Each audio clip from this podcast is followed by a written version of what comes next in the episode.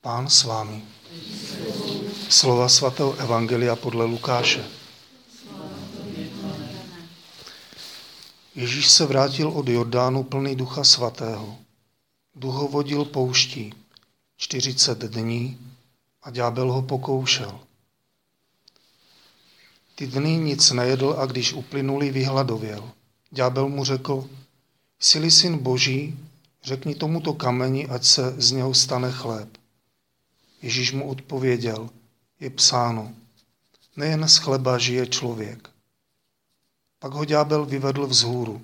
V jediném okamžiku mu ukázal všechna království světa a řekl mu, všechnu tuto moc a jejich slávu dám tobě, protože mě je odevzdána a dávám ji komu chci. Jestliže se přede mnou skloníš, všechno to bude tvoje. Ježíš mu na to řekl, je psáno, pánu svému Bohu se budeš klanět a jen jemu sloužit. Potom ho ďábel zavedl do Jeruzaléma, postavil ho na vrchol chrámu a řekl mu, jsi syn Boží, vrhni se odtud dolů. Je přece psáno, svým andělům vydá o tobě příkaz, aby tě ochránili a ponesou tě na rukou, abys nenarazil nohou na kámen.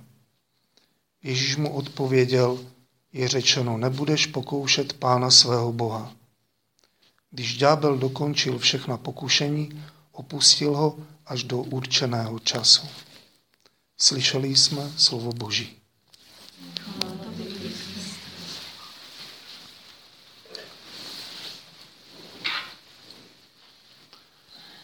Dnes jsme slyšeli takové zvláštní evangelium, protože Pán Ježíš jako boží syn odchází na poušť veden svatým duchem.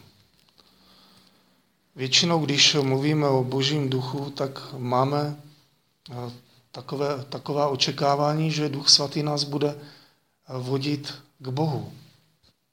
A tady duch svatý vyvádí Pána Ježíše na poušť do prostředí, kde je nedostatek jídla, kde jsou nebezpečná divoká zvířata.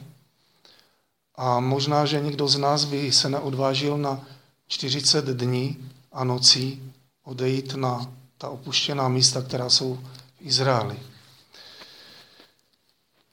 Proč tomu tak vlastně bylo? Protože eh, Duch Svatý, on nejenom nás vede k Bohu, on nás vždycky vede k Bohu. Ale aby nás mohl přivést k Bohu, tak nás vede na naši poušť. Vede nás na poušť pravdy o nás. Pán Ježíš si vyzkoušel jako člověk, eh, protože nám byl ve všem podobný, kromě hříchu. To znamená, že on byl i hladový. Eh, I třásel se zimou. Eh, prožíval všechno to, jak prožíváme my. Jenom měl v sobě tu identitu Božího syna. A právě zakusil si na poušti svoji lidskou bezmoc. A zároveň svoji absolutní závislost na nebeském Otci, protože on je jeho syn. A jako člověk zakusil závislost na Bohu. A právě do této atmosféry, když ďábel krouží kolem Ježíše, vnímá, že to je veliký člověk a teď také vnímá, že se připravuje na poušti na své poslání, tak to jsou vody, kde loví ďábel. I ohledně našich životních povolání. A zvláště ohledně našeho rozhodování. Tam ďábel kolem nás krouží. A teď nám začíná nabízet. Ďábel nekrouží Eh, jako nějaký lev, který nás chce rozsápat, i když on tím levem je, který nás chce rozsápat. Ale on přichází jako ten, který nabízí život. Ten, který nabízí svobodu. Ten, který nabízí klídek pohodu. Když eh, vidíme, jak Pána Ježíše pokouší, tak to je trojí pokušení, kdy mu nabízí vlastnění, nebo můžeme říci, že čtyři pokušení, aby vlastnil, toto všechno ti dám, bude to tvoje. Ale když padneš před, přede mnou na kolena a pokloníš se, To znamená, když budeš závislý ode mě, když budeš poslouchat mě, když se budeš řídit mými tendencemi, když budeš žít tak, jak žiju já. Víme, jak žije ďábel. A Pán Ježíš přichází obnovit vztah mezi Bohem a člověkem, kdy člověk poslechnul zlého ducha, Adam s Evou, oni si zakusili to ano, budu ti sloužit, a také si zakusili non serviam, Bože, nebudu ti sloužit. Tedy vybrali si zlého ducha, aby je vedl eh, k jejich štěstí. A víme, jaké štěstí nabízí zlý duch. Absolutní svoboda, nikdo mi nemá co kecat do života, ani Bůh. Ani Bůh. To je jedna věc. A to máme všichni tak trošku jako v sobě. Eh, vím, že jeden pán mi říkal, že je to věřící pán, který chodí do kostela, je věřící, ale je nějaká oblast, kam pána Ježíše nechce pustit. Co mi pán Bůh má co kecat do mého intimního života? A přitom pán Bůh ho stvořil. Eh, potom to další pokušení je pokušení eh, jakoby mesiářství opět bez Otce nebeského. A Pán Ježíš všechno mohl dělat sám od sebe. Ale Pán Ježíš přišel obnovit ten vztah poslušnosti, tak on se rozhodl, že bude absolutně poslouchat svého nebeského Otce.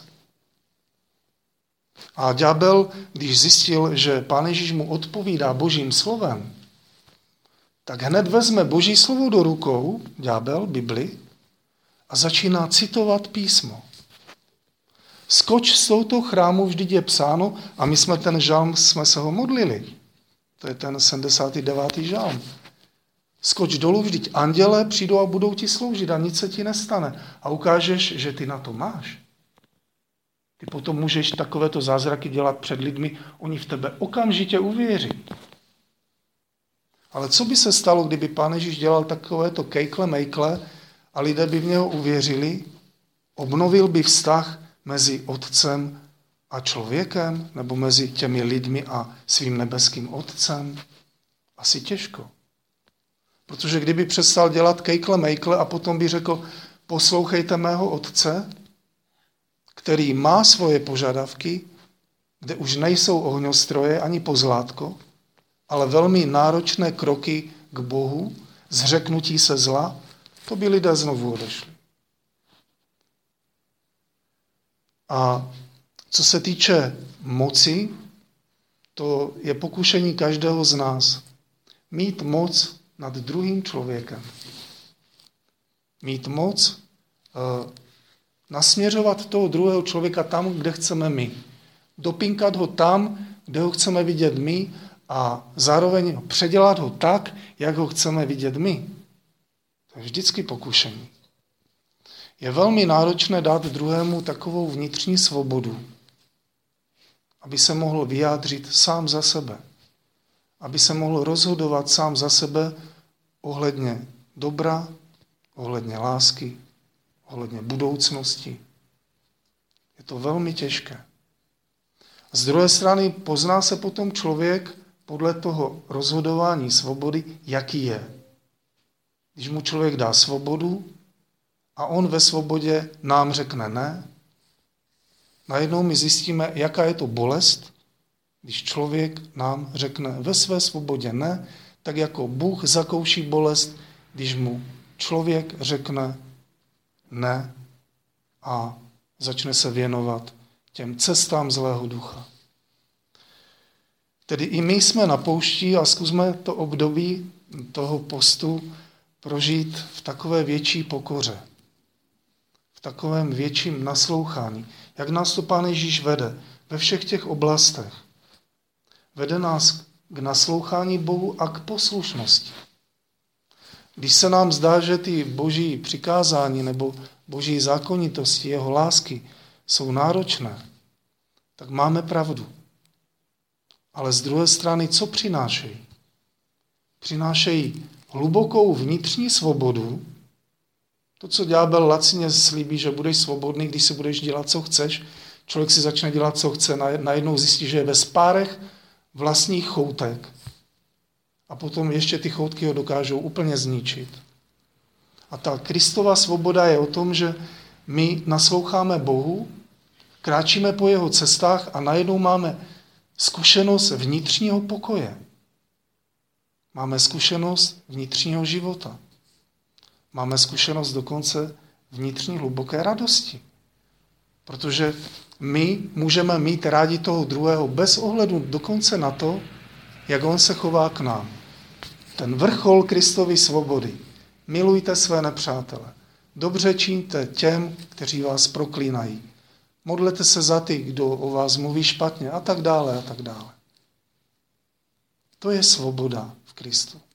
Že nás už nic nezničí nebo nepřiměje k tomu, abychom začali nenávidět, abychom začali se chovat špatně k druhému, nebo abychom ho začali pronásledovat nebo ho ničit. A tak zkusme v té velké víře v Ježíše Krista, který má moc, aby nás v této Eucharistii proměnil. Aby ten vstup do té posní doby byl radostný a abychom byli velmi otevření na naslouchání tomu, co po nás chce nebeský Otec, tak jak to Pán Ježíš zachytil na poušti. Amen.